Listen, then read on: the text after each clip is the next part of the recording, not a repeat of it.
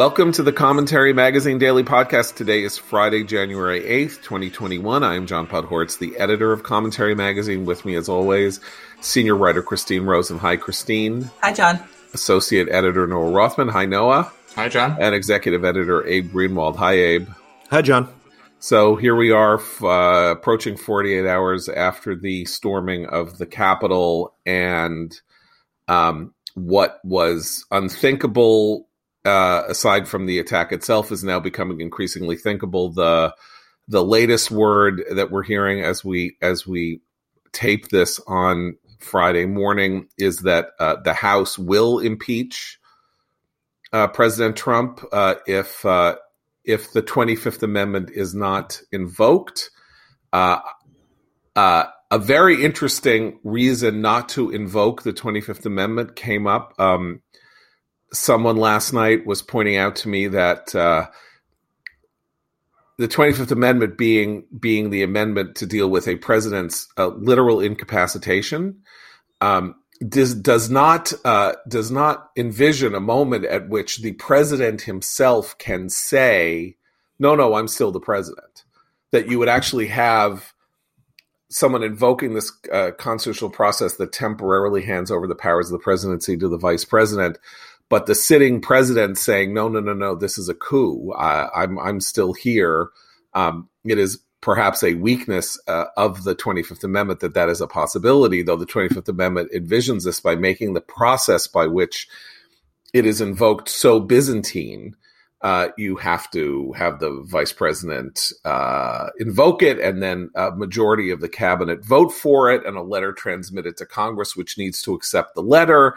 And then there is a short period of time in which the president has the right to respond or, you know, say uh, the president has the right to uh, revoke it by saying, no, no, I'm back and I'm ready to take over the powers and all this. And of course, we're, we're now into 12 days until the until the inauguration. So um, uh, I again I assert, and I'd like to hear Abe you, your thoughts on this. I mean, I assert that the Twenty Fifth Amendment is an inappropriate remedy. The issue is not the president's incapacitation; it is uh, his high crime and misdemeanor in. Uh, in provoking a, a riot that led to the storming of the Capitol, and therefore was uh, he himself needs to be removed from office and prevented from ever serving, from ever running for office again. Yeah, I think that's true. Um, the idea that uh, he is somehow um, incapacitated, um, I think, is um, uh, also disproven to some extent by the most recent post horror video uh, he released yesterday, which um, shows him being completely cognizant of the um, danger that uh, he is in now, and uh, uh, because he is he was trying to project um, fully this sort of chastened um, uh, uh, image of himself yesterday.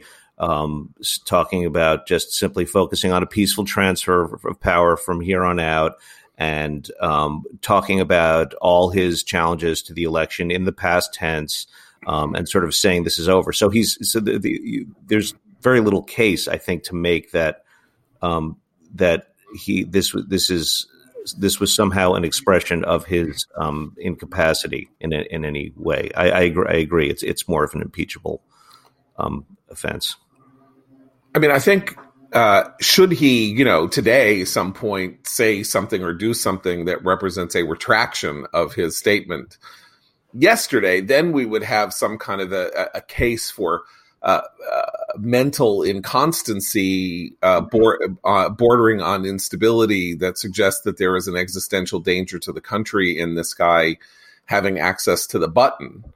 Uh, but uh, in the absence of that, um, I think you're I think you're right. And in any case, Noah, we talked about this yesterday, but um, for the future of the republic, and I don't want to sound like excessively melodramatic, but the head of the executive branch used a mob to stage a kind of attack not only on the legislative branch, but on his own vice president sitting in his capacity as president of the Senate.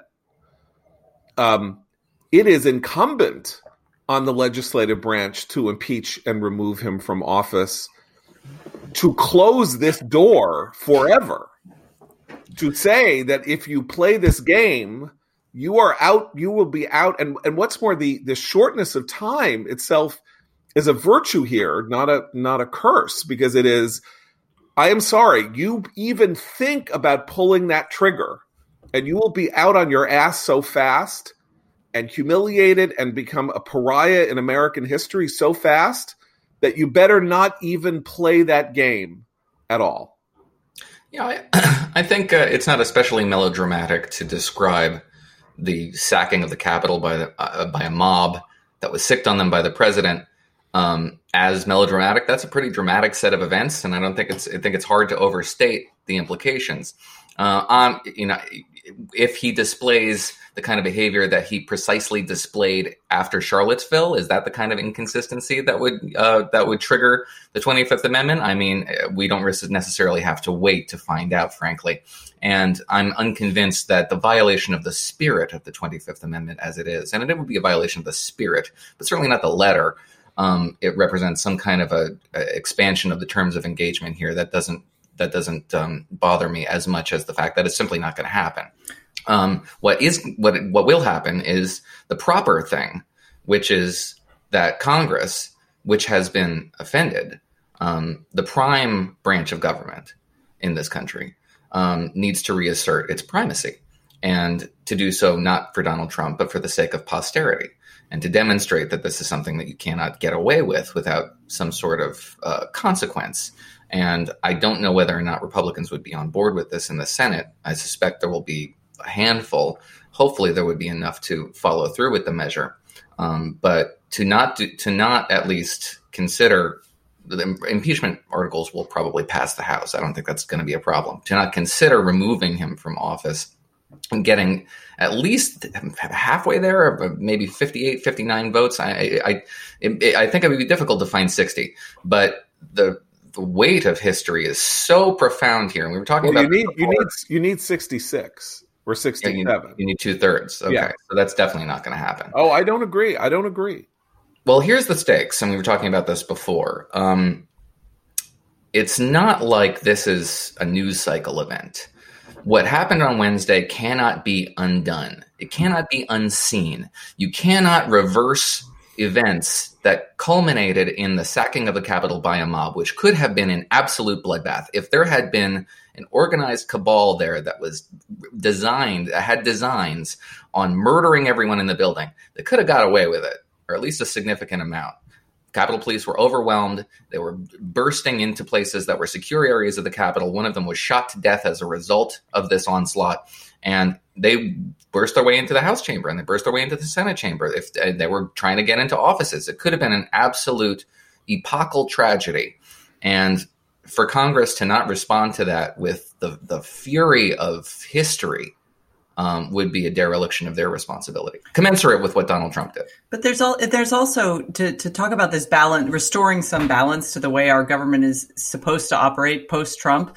The other part is that you know he's basically been attacking the judicial branch since the election results came in, right? Going to court after court after court and insisting that you know I put my judges in there, they should rule my way, and they haven't. That that branch is held then he attacks the actual certification of the election in Congress. And I do, I agree with you, John. I think it's incumbent, and, and with you, Noah, that it's incumbent as a just as a matter of of uh, reaffirming the way our system is supposed to work, that it be impeachment. And I'll add that this is why way back when those of us uh, were were chastising people on the left who were constantly saying Trump is crazy. We got to invoke the Twenty Fifth Amendment way back when he was first elected.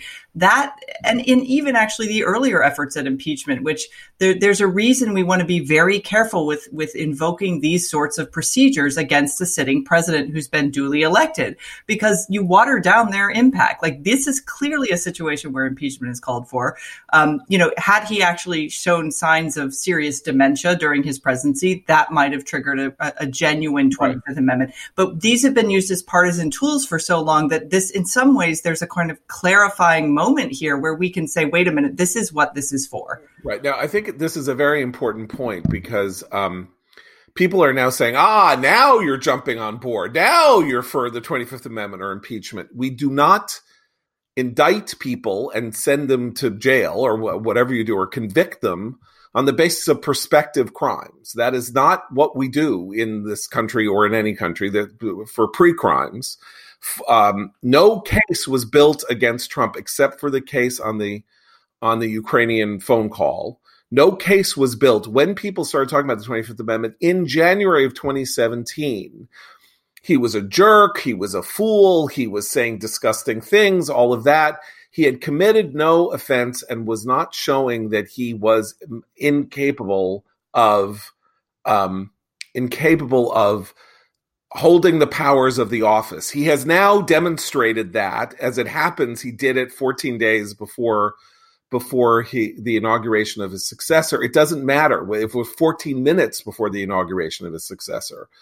The crime has been committed. People who said this is all going to end badly were right. I think Trump himself predicted that it would end badly by wandering around in 2015 and 2016 reading that poem about the snake uh, which basically ends with you know what it, you know it's like you knew that I was a snake when I met you right? We knew who he was. But and, it is a mistake to attribute this to Trump and Trump alone. Excising Trump from the political scene will not cure this disease. It's a cancer on the American political idea. It is it is bipartisan. Mobs are not mobs are not uh, native to one party or another. Um, the reason why you do this is to demonstrate that what is now thinkable, the sacking of the Capitol by force, must be rendered unthinkable by whatever means necessary. And that's not right. going to be done. And you can't do that by force and force alone. It must be done through legal mechanisms. And there is one remedy. That is absolutely right. And this is a very important point, which is um, uh, right that something has been made thinkable. It doesn't, the ideological, partisan, or um, I don't know what you want to call it, sort of philosophical underpinnings of the notion that because uh, you don't like something that happened or believe that something untoward happened, uh, that you and 300 of your friends um, or or allies are in a position to uh, overthrow the good working order of a system that has been in place since 1791 or 1789 um, because you're angry uh, has to be squelched because anybody can come up with that philosophy. I, you know, uh, we were texting last night, and I, I brought up the um, the formulation that people found very helpful in 2016, which was my friend Selena Zito's idea that people misunderstood the nature of Trump's support uh, because people who listened to him took him seriously, but not literally. So if he said we want to knock heads together, he didn't mean it literally. What he meant was, uh, you know, uh, these people think they can do anything, and somebody should stop them, or whatever, whatever it was that he said. That he did not mean literally, but but was taken seriously. But you know what? The problem with that formulation is that this is a country of 330 million people. And the reason that we talk about the responsibility of politicians with their rhetoric is that it only takes one to become an assassin, and it only takes 300 to become a mob that stormed the Capitol. And if you say things that ignite that, you are being evil what happened this week was an act of evil on Trump's part. It doesn't, and he may think that people take him seriously, but not literally. But guess what? A couple hundred people took him literally, and 10 or 15 of them walked through the Capitol building saying, Where is Mike Pence? I want to kill him. And you know that the point of that formulation initially was to, to, was to say to Trump's critics and detractors that you don't understand him. You're getting it wrong. You're taking him literally, um, but not seriously. But this is but this has undermined that entirely because it turns out that it's his supporters, or at least right. a significant, significant right. enough number of them, who right. understood him literally and not seriously. Right. And the thing that we need to suss out and that is the task of our of our time now for people on the right is how how many of them are there? Uh, I don't mean that there's going to be a dragnet now, and uh, everybody who was captured on on those videos is going to be swept up in the in the dragnet. I mean, if they can find and arrest the woman on the tape, the woman on the tape who, you know, uh, uh, jumped on the 14 year old boy in the Soho hotel lobby because she thought he mistakenly that he that he'd stolen her phone. If she can be found and located and arrested as she was, every single one of those people is going to get arrested. So we're going to have mass arrests. There are going to be hundreds of people dragooned and taken, and that that will be good because. Uh, uh, they will be taken and their social media will be scoured and all of their associations will be found this is it's not going to take years of wiretapping and you know infiltrations of organizations to find to find who these who these people are and w- the network of of um, of criminality uh, that that under uh, that that underlay the, the the people who actually went into the Capitol building. Uh, some of them may not be that, really all that criminal. They were just there and they they walked in and they were therefore guilty of criminal trespass and all of that. But you know, there was, according to what I was reading and some of the videos I saw, there was this moment when a bunch of people in yellow, some kind of yellow semi-military garb, rather purposefully knocked over the first barricade and seemed to know where they were going and what they were doing, meaning there was a plan to do this. Well, and there were Molotov there were Molotov cocktails and pipe right. bombs found in the city, which right. shows that there was a they lot had, of planning. Right. Yes, they, they had they had gas. They had when when the Capitol Police fired um uh you know sort of whatever you call that stuff it's not it's not it's it's not gas but it's whatever they they fired the things that create white smoke irritants, right? Chemical irritants to disperse them. They were answered with chemical irritants. There were people there who intended to do this with malice aforethought. And again, it doesn't matter if there were five of them or 105 of them. Trump lit the pushed the button. If Trump hadn't said go to the go to the Capitol, if Trump hadn't said show hadn't used the word show of force, if Rudy Giuliani hadn't said trial by combat, if if if if Trump said they need to see that we're you know we're out in force and we need to turn this around, it would not have happened. That's why it's an act. He telegraphed this. Look, there's a we've been. I mean, it's hard not to think of the fall of the Roman Republic in these days, and um, you know, it's it's a pop culture reference, but it's but it's um, appropriate here. There's uh, HBO had a great miniseries about Rome, and I'm constantly struck by this set of dialogue that occurred after Julius Caesar was murdered in a conversation between Mark Antony and Cicero. And Cicero is appealing to logic and law, and Mark Antony kind of agrees, but nevertheless notes that he's the guy with the angry mob.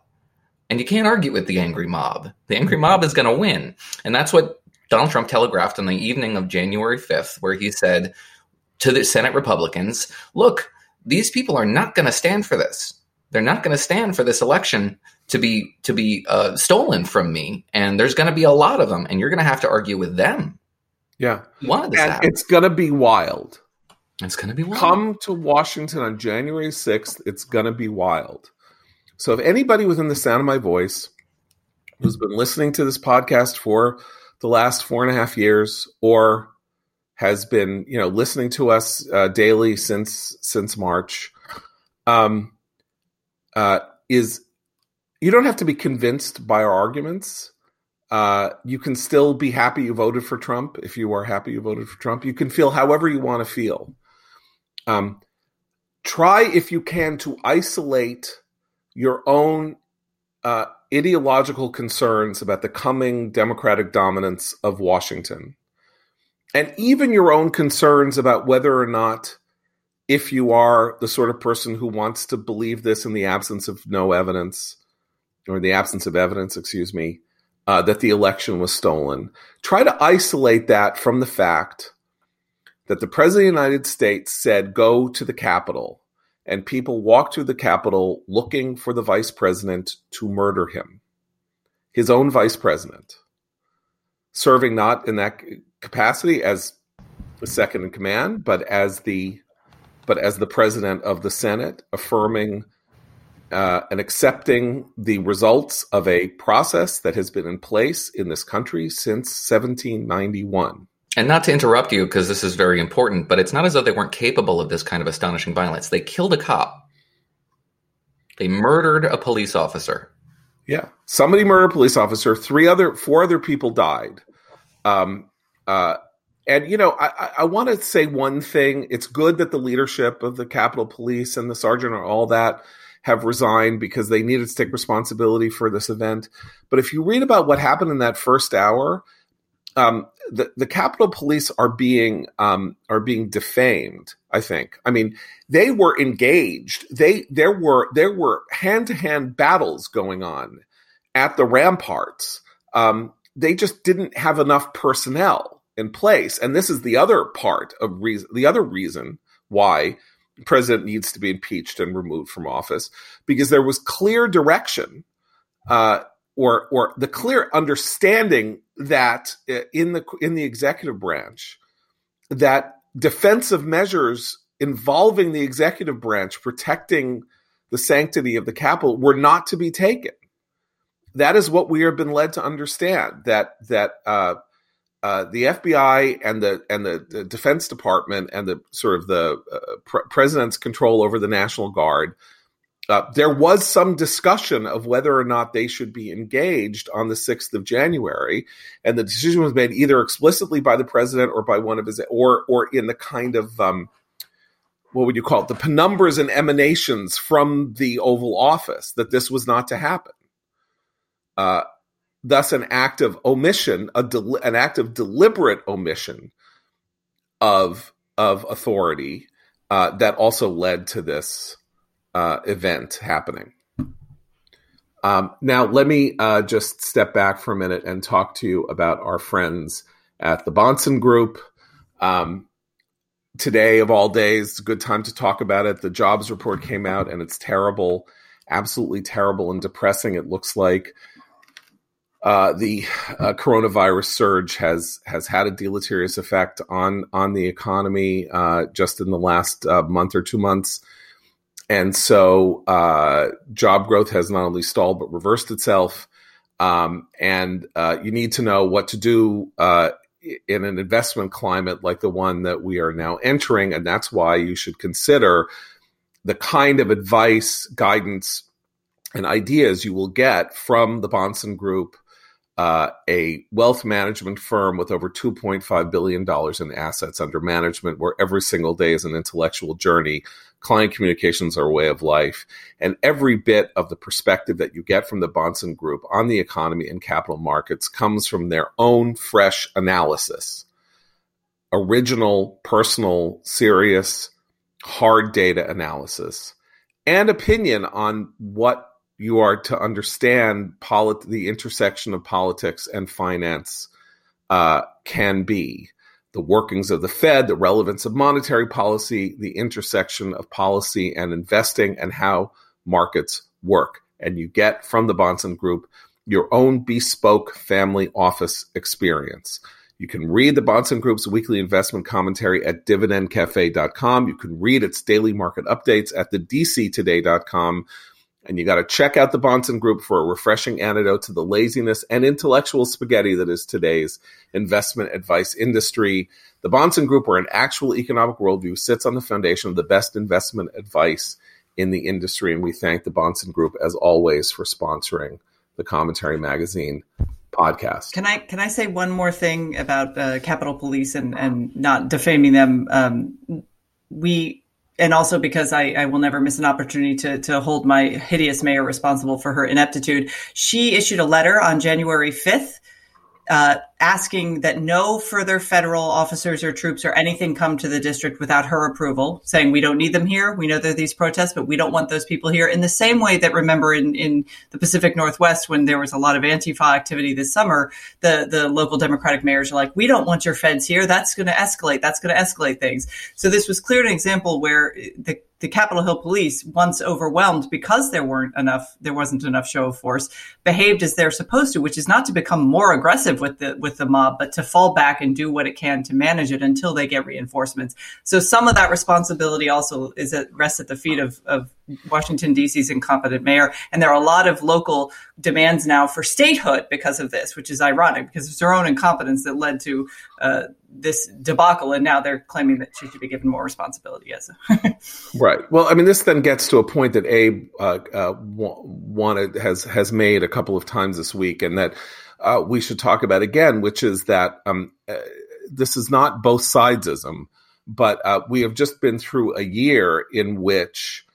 Uh, the clarifying purposes of violent responses to political or you know perceived uh, moral failures or practical failures on the part of the country uh, were both denied. The, the fact that that was going on was denied, and the acts themselves were excused. Uh, none of this either justifies what happened or speaks to the the specific political impulses of people supporting the president who believed that it was okay to try to sack the Capitol, but uh, it does come after six months of apologia for political violence.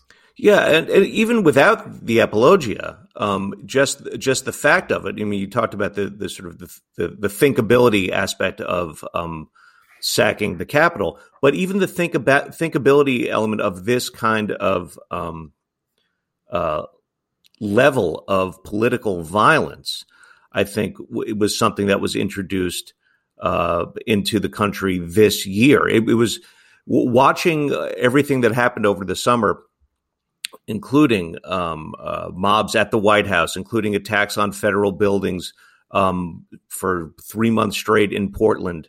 Um, uh, uh um, all of which, by the way, involved you know getting in um, police's uh, uh, faces and um, yelling at them and throwing things at them and all of that. Uh, that became a kind of new model for how political activism is done, um, and we've and we've seen throughout the year there has been this, as I've said before, this cross pollination in the tactics of extreme groups in the country, um, with uh, one side taking from the other um, uh, and so on. And I, I, I do, I, I, can't help but think, and it, again, as John said, it's not at all an excuse and it's not an explanation, but I can't, I can't help but think that um, to to some degree this wouldn't have uh, happened or played out the way it did without the predicate of just this countrywide um, uh, uh, uh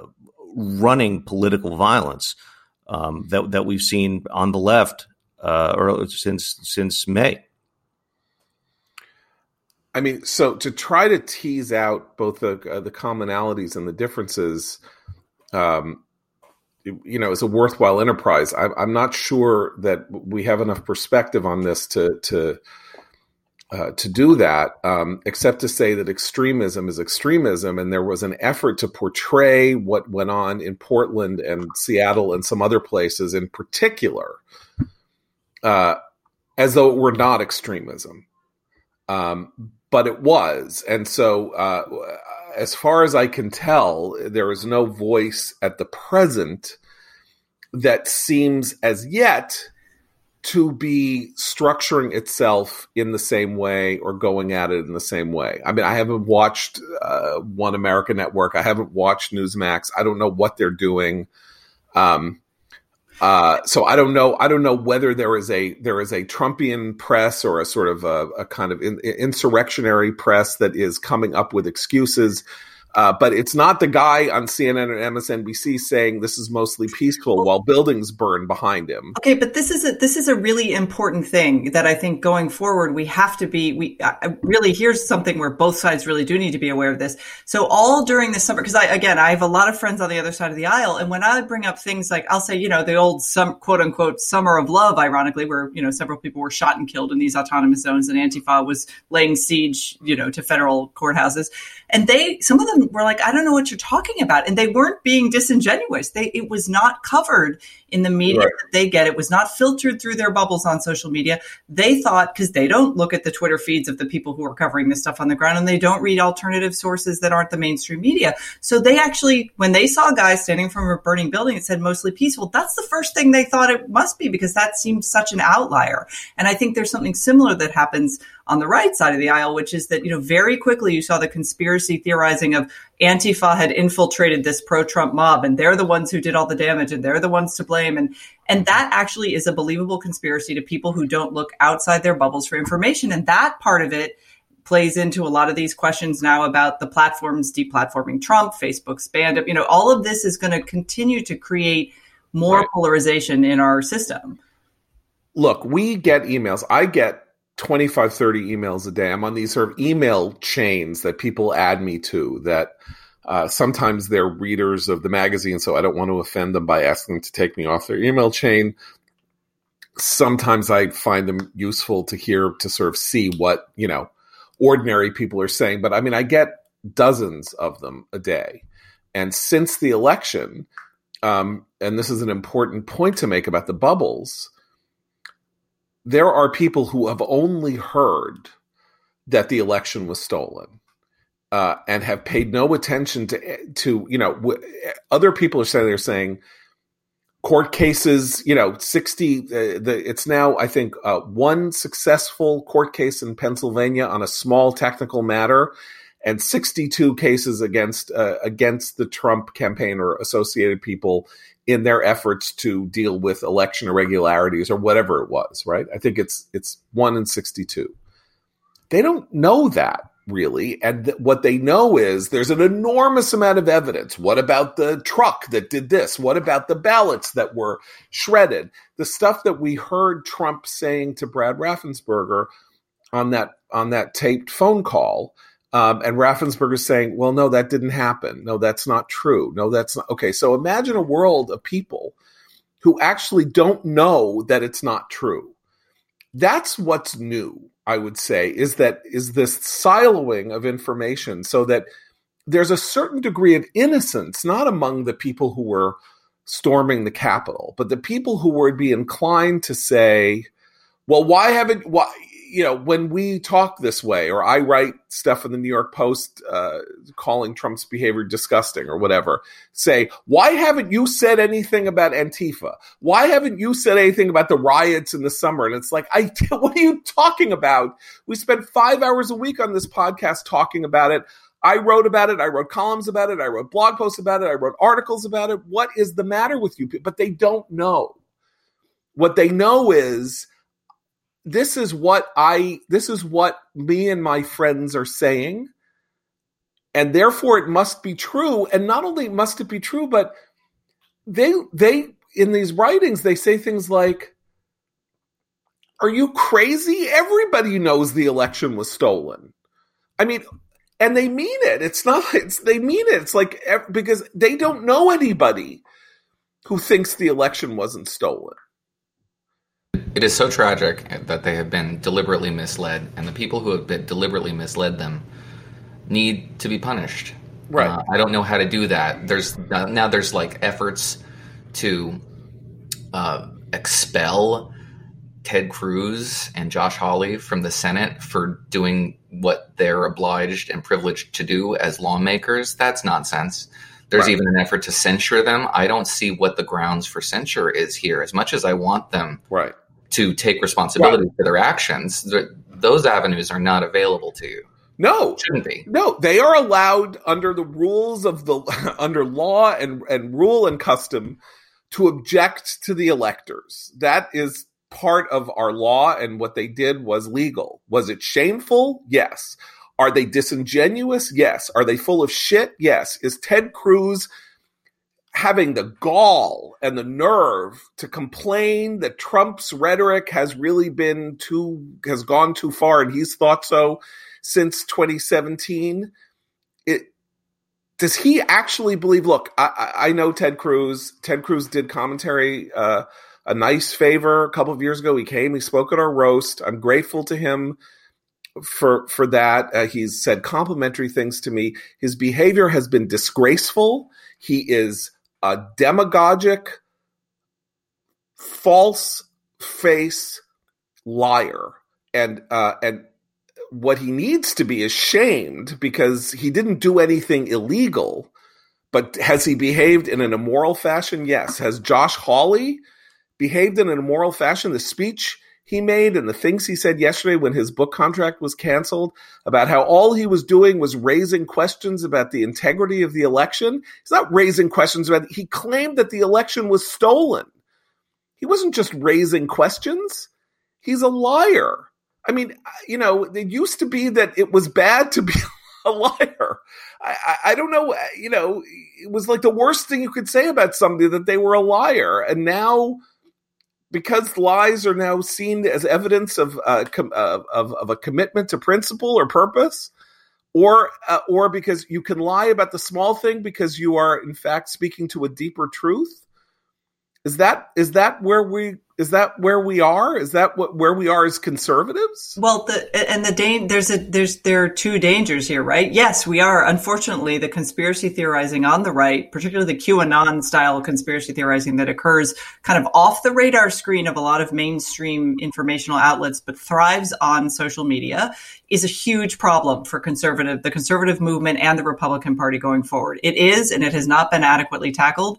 Um, there's another parallel problem that infects uh, sort of more mainstream and and certainly uh, de- the Democratic left, which is the idea that the, their n- news sources are absolutely factually accurate, and that the real problem are the people who say fake news. Right? They point. I had a friend who, in in total earnestness, told me the other day, "Well, the real problem here is that Republicans uh, don't accept that CNN is is factually based reporting." I sent her the link to the settlement they had to give the Covington Catholic kids for defaming them with, you know, factually inaccurate reporting. The problem is that I think on the other side, it controls most of the major institutions and it doesn't understand that they're that it should question them because they're getting reinforcement. We see this in the way the New York Times reporting has shifted over the last few years. We see this with the star up and coming reporters talking about my truth and their moral uh, requirement for their reporting to reflect that. That is a change that's not good for the other side either, and it's bad for the country. It, it, it has the effect of polarizing people because it drives away skeptics because the skeptics are told that not just that they're wrong or inaccurate, but that they're immoral for even questioning whatever the ideological news of the day is. Uh, well, let now let's talk. my soapbox ran just silent. No, no, no, no, no, no, no. I mean, it's it's depressing. Sorry. I mean, I you know, again, this is what strikes me as interesting about this moment and this hinge moment in in in political history. Um, I think I said this the other day, but I just want to see if we can sort of uh, uh, expand on it. Um, when things happen that are bad, you know, uh, the OJ verdict, uh, I think was the was the war the thing that I remember being a kind of alteration moment that you know that this this crime that we saw we effectively saw committed in real time involving somebody who fled from justice, driving away, you know, throwing gloves and whatever, and then he gets acquitted, and you're like, uh, oh my god, like this really just happened uh, in front of everybody. That uh, making uh, that uh, uh, both because of celebrity and because of race, somebody who sliced people's heads near off in a in a in a, a jealous rage uh, you know, is is getting away with it, right? I mean, that was so that was uh, 25 years ago, or uh, yeah, like 25 years ago. Um, that uh, we are when you say things like that's dangerous. That's really dangerous. Like it's bad that that happened. It's not just bad because uh, Nicole Brown Simpson and um, uh, and and young Mister and Ron Goldman uh, did not get justice. Uh, but because it, it, it speaks to something bad in our character, it's bad. Or, you know, Trump saying they should knock heads together in 2016 is bad. Uh, Trump saying that, uh, you know, I, prefer heroes who aren't shot, you know, I prefer people who aren't shot down is bad. It's dangerous. It's bad. It's dangerous. but there was always something empty and hollow about the bad, dangerous thing because you didn't know what the predicate was. It's dangerous because it is going to lead to X. Um, well, in, in Trump's case, we now know from what just happened. And we had some sense of it from uh, Charlottesville, but um, Charlottesville, of course, did not involve the um, did not involve an attack, an attack on one of the branches of our government. Um, but we had some sense of it. We had some sense of it all along, and you know his disgusting tweets and his foul, misogynistic treatment of female reporters and female members of Congress and all of that stuff. But it's like it's this is bad. It's really bad. It's bad. And then that's why you know the Lincoln Project and Bill Kristol, the Bulwark, and people like that are like you know we have to get him out of there. It sort of doesn't matter how or why it's bad. He's dangerous. It's bad. But as I said, you can't do that. We don't. We don't uh, convict people for crimes they didn't commit, uh, uh, and because their behavior is bad, and you know all of that. Well, now we know what it meant when you said it's dangerous. You're playing with fire. You know, you're playing with fire.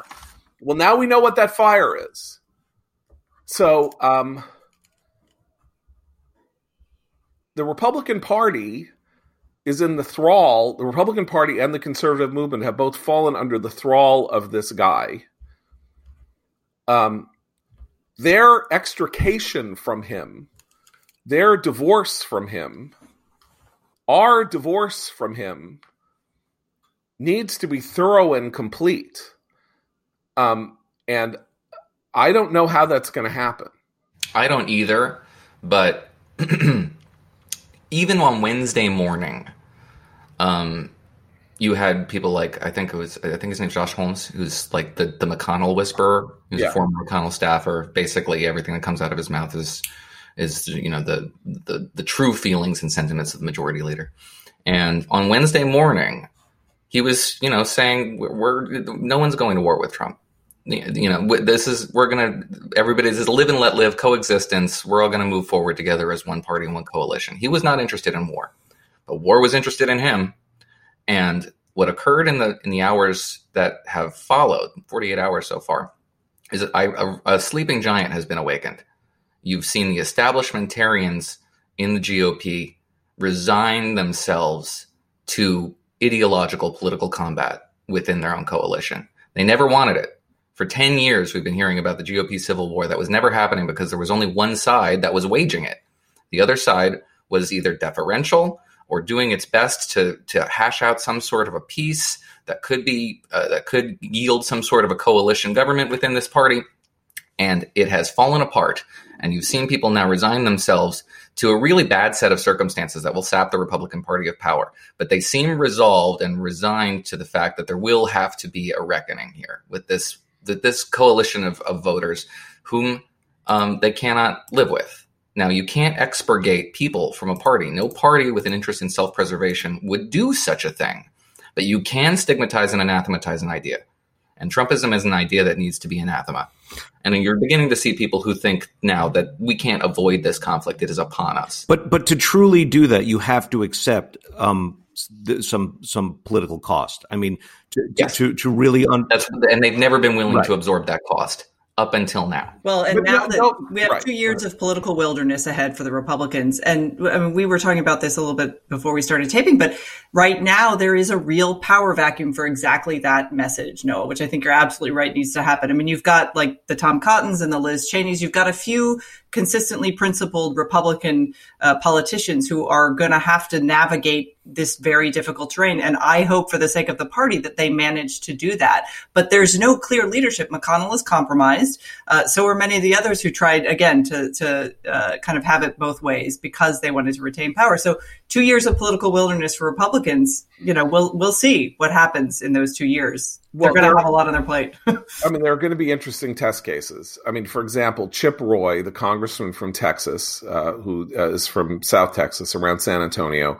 who was Ted Cruz's chief of staff, rose uh, on the floor of the House on Wednesday night and said he was not going to object to any challenge. I mean, he was not going to he was not going to participate in any challenge. He was not going to object to the seating of any electors, and he said, "quote If this signs my political death warrant, so be it."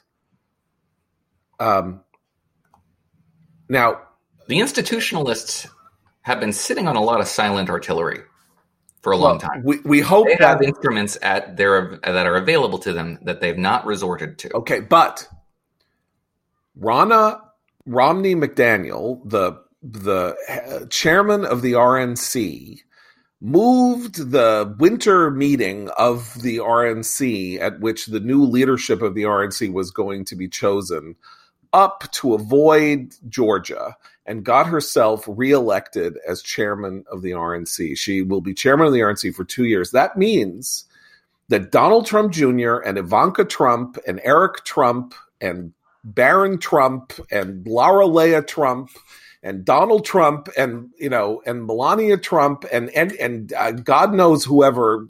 Everyone forgets Tiffany. Don't forget Tiffany, Tiffany. Trump. Tiffany. I don't know why. Why should I remember her? Trump doesn't remember her. Um, and and you know everybody except Mary Trump, right, is going to be running the is going to be running the Republican Party. So I don't know what the, that's now. I, I, I, still I stand by by Puerto Rico should be made the Isle of Elba for the Trump family idea. I'm standing by that. Don't make it a state. Puerto Rico. Okay, maybe not Puerto Rico. So yeah, what did Puerto Rico? What did Puerto Rico ever do? Right. All right, anyway, we'll find an atoll and turn it into the Elba for the Trump. But I mean, this this is the thing: is that it's not clear that the institution of the Republican Party um, isn't itself now a vehicle for Trump. Now, something may have happened. I mean that's what would have been the case if Wednesday had not happened, without question. We don't know what the lingering effects and results will be. And in this sense, the Georgia results are a double tragedy because, at the very least, had Republicans maintained this, you know, razor thin majority in the Senate, Mitch McConnell would have been the leader of the Republican Party uh, because he would have been the one official in the federal government in Washington with power. And he is now the minority leader of the chamber, and that is not a very powerful position, um, uh, particularly in this kind of atmosphere in which it's not as though he can deal nine senators in to play games with Chuck Schumer because the Republican Party is not go- going to go in that direction. So maybe they have a lot of institutional you know they've left a lot of institutional power on the sidelines. I'm not sure where that institutional power is. And sadly or not so sadly uh, that means that the fight go the fight for this and not just for the republican party but for the conservative movement um, is a fight for people like us. I mean is a is, is the thing that we're going to have to do. And i think we've been trying to do it bunch of people left the party, right? Left the Republican Party. We are not part of the Republican Party. Commentary is a 501c3 nonprofit institution. It is not a partisan institution. We are conservatives, not Republicans. But a whole bunch of people said, you know what, I'm done. I'm out of here. You know, Biden should win and everybody should this. And Linda Chavez, our, our friend Linda Chavez, has left the party and Bill Kristol's left the party and the, everyone around the bulwark has pretty much left the party and everyone, you know, uh, Stuart Stevens and uh, Steve Schmidt and uh, Rick Wilson and all those people have have have said that you know what happened. Now we're just going to be basically uh, f- to the Democrats what the neoconservatives were to the Republicans in the 1970s. Well, we that's not us. That's not National Review. That's not other people. And and we're going to have to fight for the soul of the right. And you know, here's the the absolutely maddening part of this. when because you, are right when you get down to it, it, it is a fight about ideas, and as, as Noah said, you can you can um, fight to expunge an idea, not the people. But the problem with Trumpism is that at a certain point, it has ceased to be an idea; it is an alternative reality. It's an alternate reality, and that makes it that makes the fighting very very hard because you can if it's if it when it's ideas you can argue and you can say see this is bad. This doesn't work. This works. This i, I see your point there. I get this. I get that. The whole idea of you know when did lying um, stop becoming this sort of the most shameful thing ever is predicated on the understanding that there is a shared reality that you can then bounce against uh, someone's statements and say that's a lie. If if you are if you are living in an in in, in a and I, I don't I'm not trying to be you know goofy about this, but if you are living in another reality, um, they are not lying. They're all this right. is the problem that I encounter. So that's probably a more succinct way of putting it, and and really gets at the heart of the matter more than my thoughts on it do. But the problem that I always I've, I've encountered for years now, arguing that these ideas need to be stigmatized, is that the people who adhere to them cannot divorce that from their identity, their very person. Is that you can't say you know we need to get this this idea is self-defeating and it's kind of dangerous and it's it's not helping anybody so we need to you know remove it from the political spectrum which has been done before. There are examples that parties have done before to stigmatize dangerous ideas within their coalition but they say you're talking about me. This is you want me to be jettisoned from the face of the earth. And that that that is you know it's an existential crisis and they'll go to war with you over it which is the power imbalance mm-hmm. that we've been experiencing is that one side regards this as a fight of ideas the other side regards it as an existential fight for their very right to exist. Right, uh, but and and that's of course that's where we get into the oldest human problem that we know about in you know in basically in civilization, which is uh, idolatry.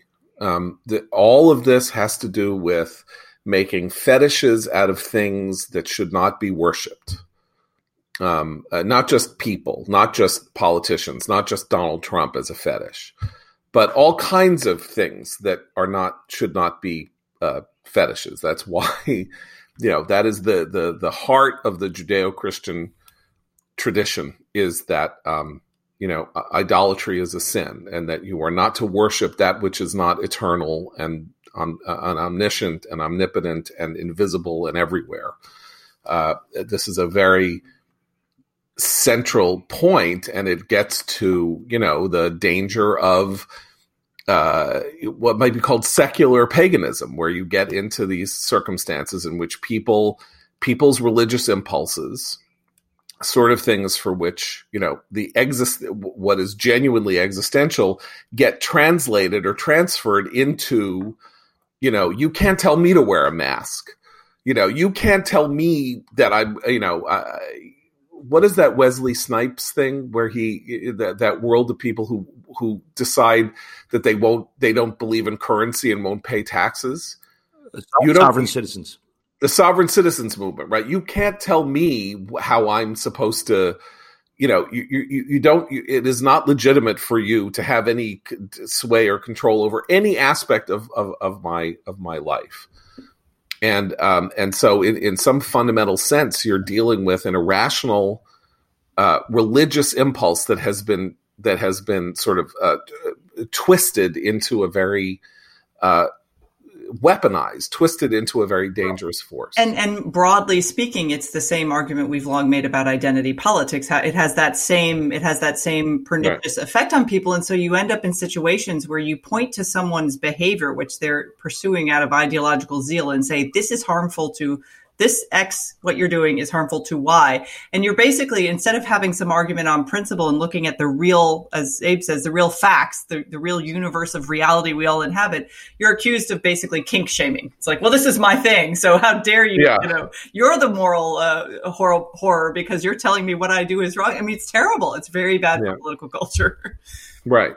But and as I say, we now, we've been saying this is terrible right? That's what I'm saying. We've been saying for 30 years, oh my God, postmodernism is dangerous, right? Uh, this way of viewing the world, uh, you know, extreme relativity, extreme subjectivity, all of that to get very, you know, highfalutin is very dangerous. It's uh, balkanizing. It's separating. It, it, means that we don't, we're not e pluribus unum. We're something else. We're a gorgeous mosaic. We're not a melting pot. Like that's bad, not good but what are the consequences of the badness? And the consequences of the badness are you get a guy who ends up as president of the United States and he sends a mob of just a couple hundred people to go storm the Capitol and other other circumstances. Had they gotten there faster? Had they tricked people? I don't know, whatever.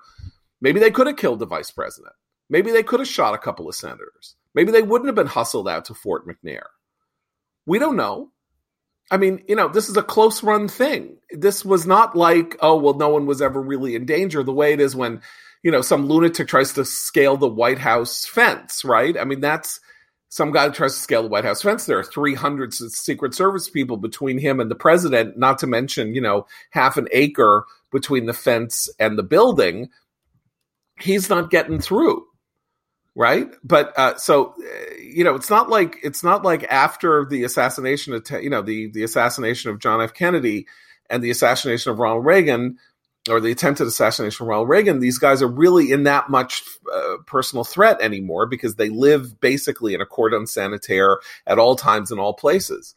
But um uh, you know, and so there was some kind of weird, you know, there's some kind of weird naivete about how how easily what happened could have happened.